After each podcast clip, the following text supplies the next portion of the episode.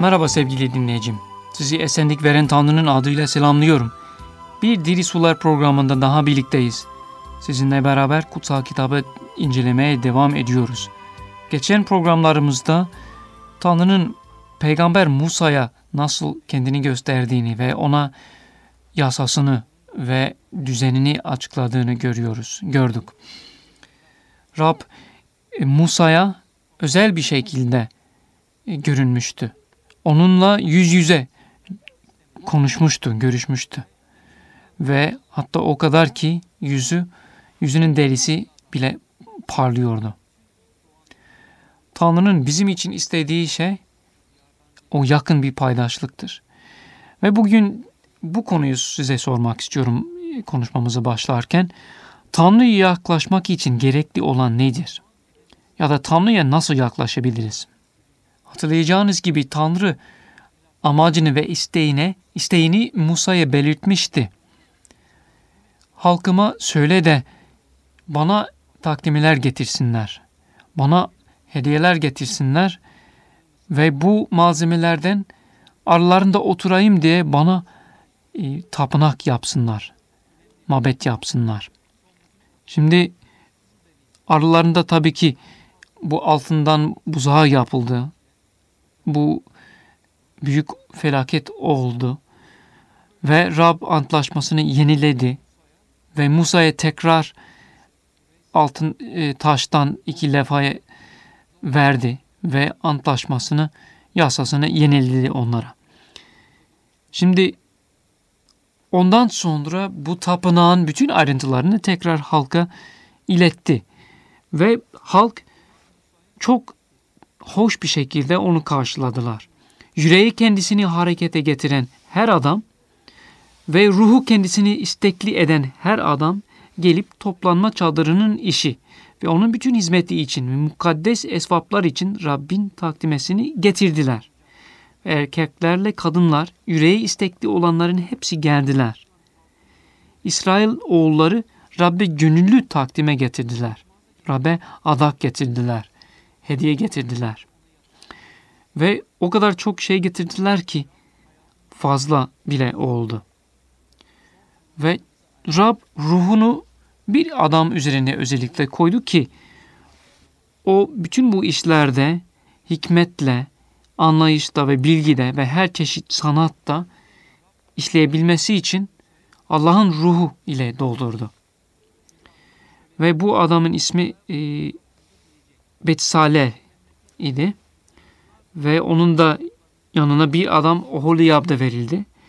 Ve bütün bu işleri yapabilmeleri için, bu tapınağı yapabilmeleri için Tanrı özel bir şekilde onları donattı.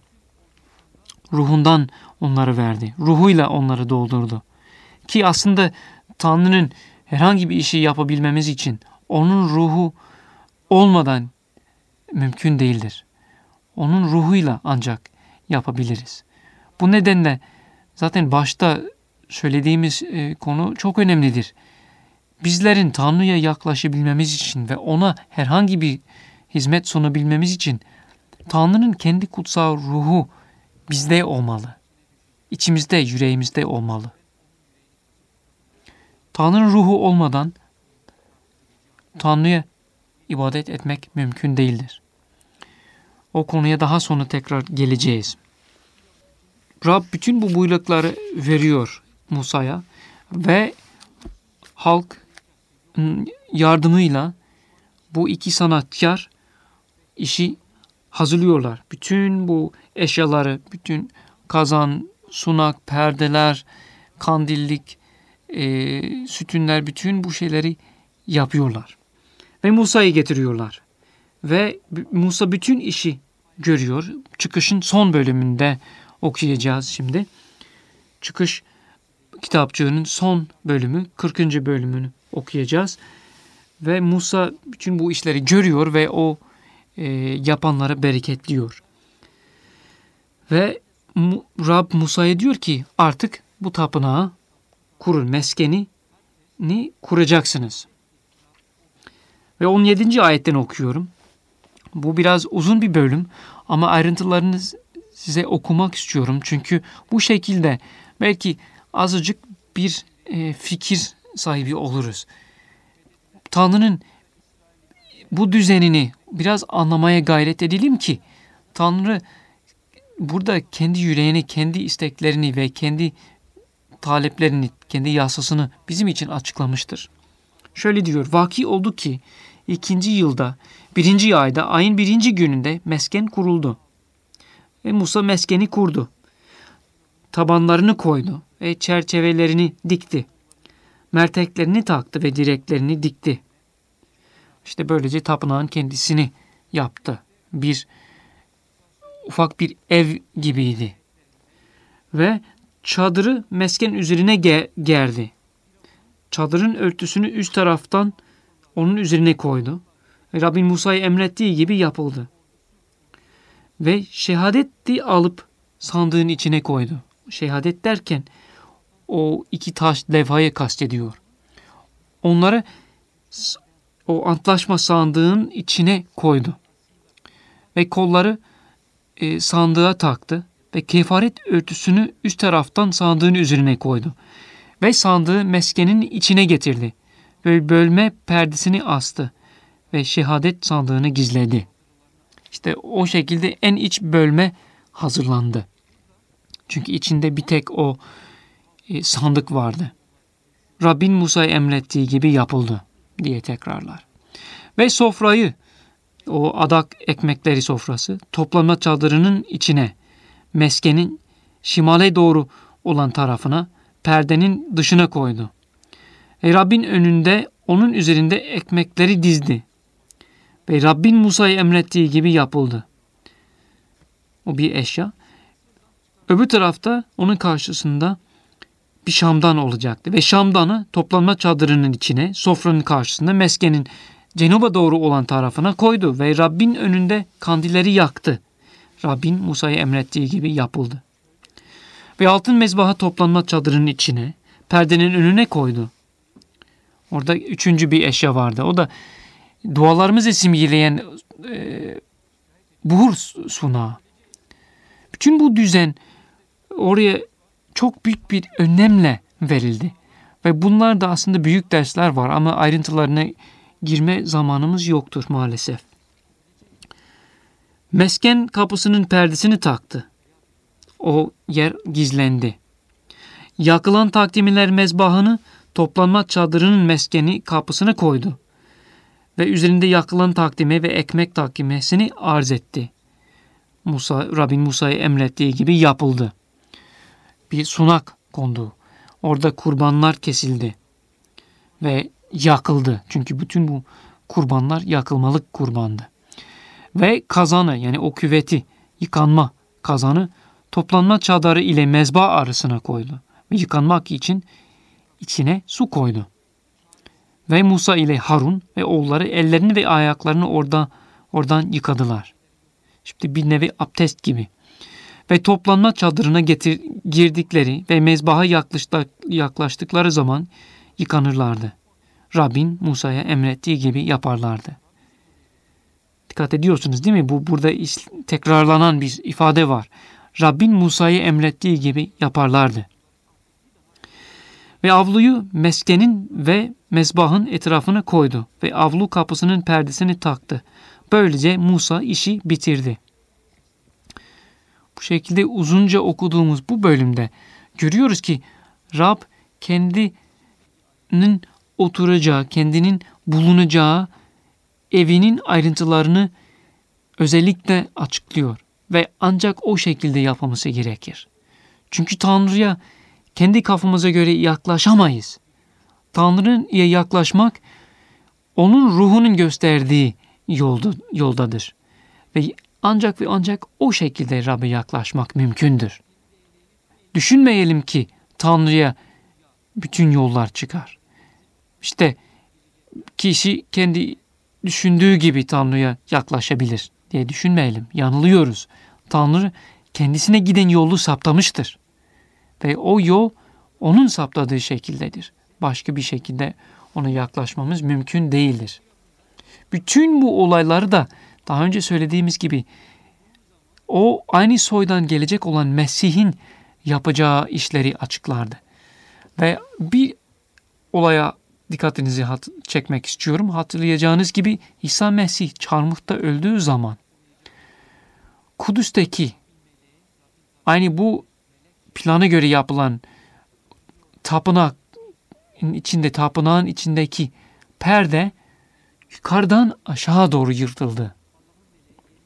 Çünkü o tapınakta simgelenen bütün o Tanrı'ya giden yol o zaman Mesih'in öldüğü an açıldı. Tanrı'ya giden yol Mesih'in ölümüyle açıldı ve ölümden dirilişiyle. Ve tapınaktaki bütün bu eşyalar, bütün bu düzen bunu bizim için açıklamaktadır. Evet Musa böylece işi bitirdi. Rabbin karşılığı da çok güzeldir. Çok hoştur. O zaman bulut toplanma çadırını örttü. Çıkış kitapçığının son ayetlerini okuyoruz. Ve Rabbin izzeti meskeni doldurdu diyor. Rab izzetiyle oraya doldurdu.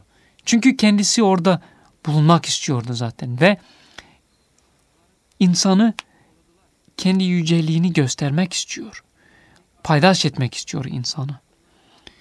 Ve Musa toplanma çadırına giremedi çünkü bulut onun üzerinde duruyordu ve Rabbin izzeti meskeni doldurmuştu.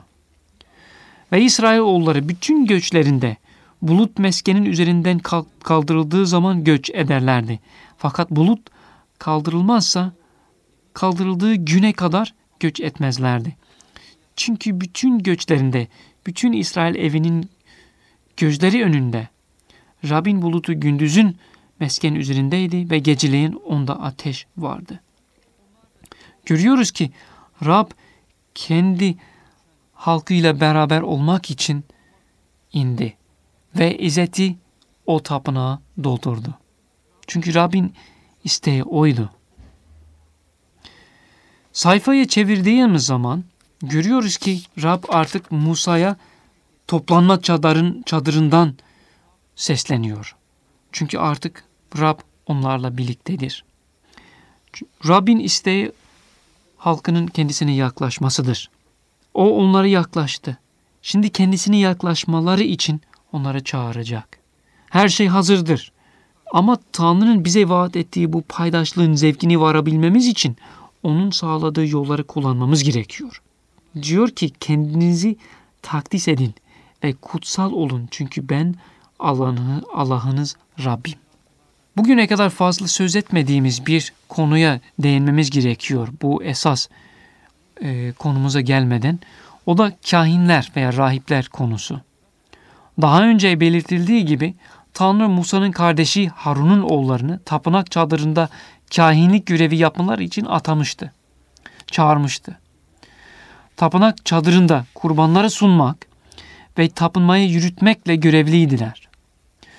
Onlara, onlara özel giysiler yapılmıştı. Kendileri için temsili giysilerin yapılmasını Tanrı emretmişti. Ve bu kutsal hizmet için adanmış olduklarını temsil etmek üzere yağ mesilmelerini emretmişti. İnsanlar için yakaran ve kurbanlar sunan kahinler olmadan Tanrı insanların arasında oturamazdı, olamazdı orada. Bu da ilginç bir şey.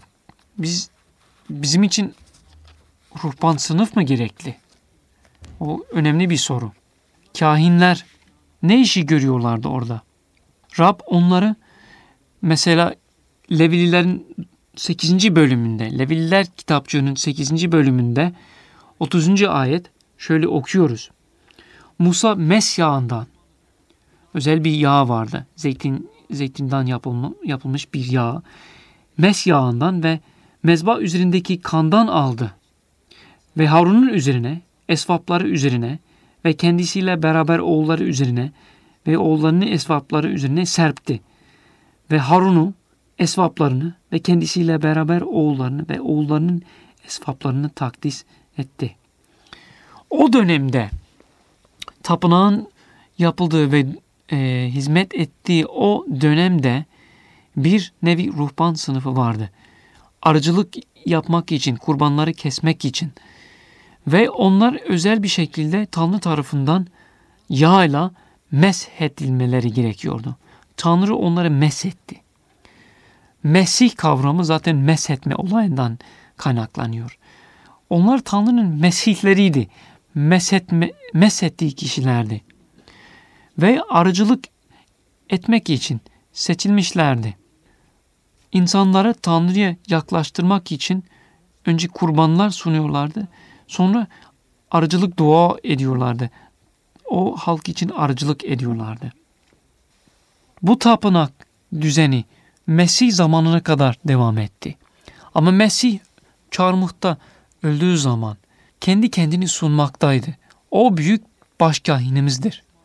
Ve büyük bir başkahin olarak kendi bedenini sundu kurban olarak. Bu kahinler özellikle kurban sunmakla mükelleftiler. Ve Mesih kendi kendini sundu.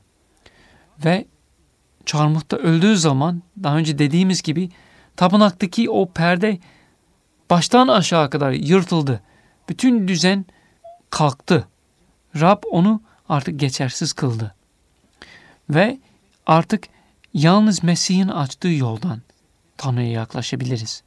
Artık tek geçerli kahin Mesih'in kendisidir. Artık ona iman eden her bir insan Tanrı'ya direkt yaklaşabilir. Mesih'ten başka hiçbir arıcıya ihtiyaç olmadan. Çünkü Mesih gerçek arıcıdır. Başkahinimizdir. İncil'i bilenler İbraniler kitapçığını ararlar onun için. Orada Mesih'in nasıl başkahin olarak bize hizmet ettiğini, Tanrı'nın önünde bizi nasıl temsil ettiğini açıklar. Yalnız o dönemde kahinler Mesih gibi değildiler. Gerçekten çok günahkar insandılar. Kutsal bir göreve çağrılmış olsa da onlar mükemmel değildiler. Ve kurbanlar da mükemmel değildi. Tekrar ve tekrar sunuluyordu.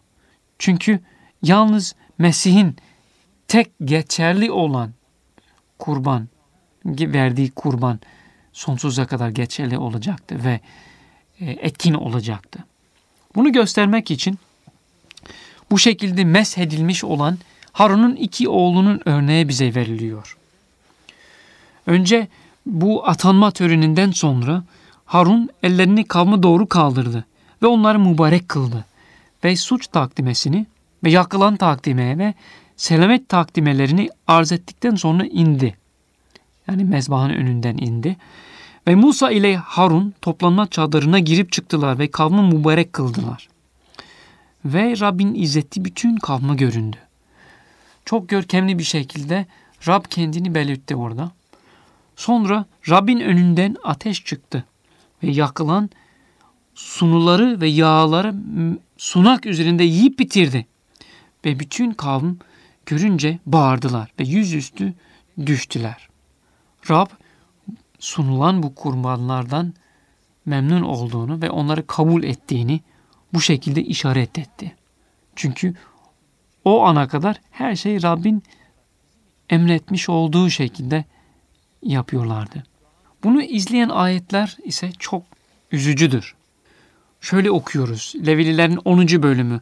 Harun'un oğulları Nadab ve Abihu ikisi de buhurdanlarını aldılar ve onlara ateş koydular ve üzerine buhur koydular.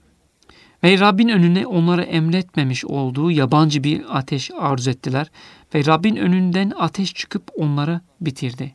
Onları yiyip bitirdi. Ve Rabbin önünde öldüler. Yaşayan kutsal Tanrı'ya hizmet etmek şaka veya hafife alınacak bir olay değildir.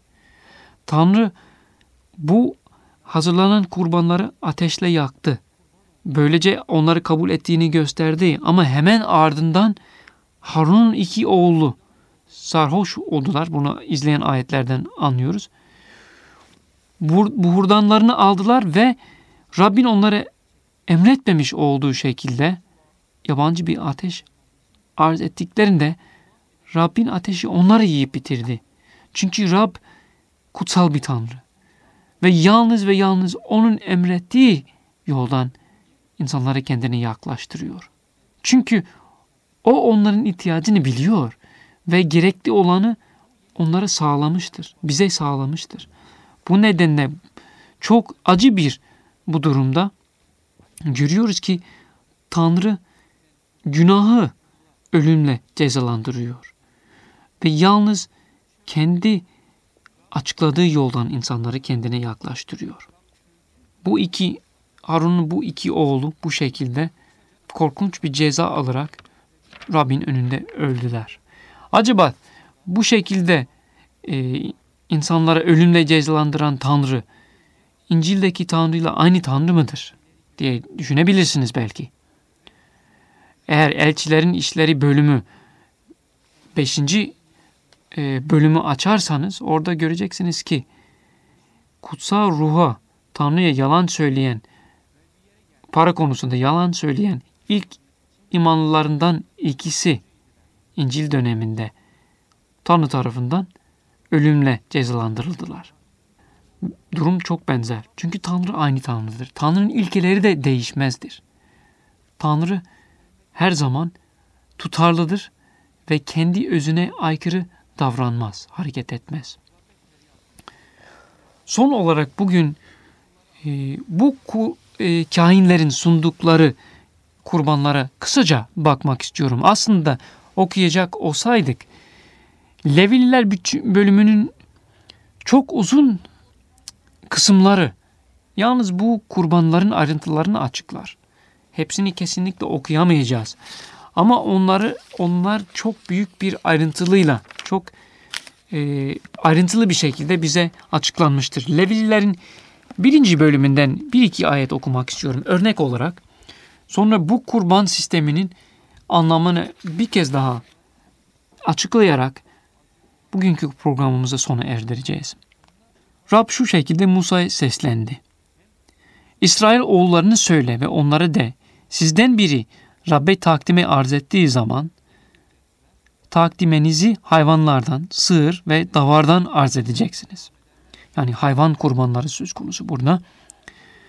Ve şöyle okuyoruz. Eğer takdimesi sığırdan yakılan takdime ise onu erkek kusursuz olarak arz edecek.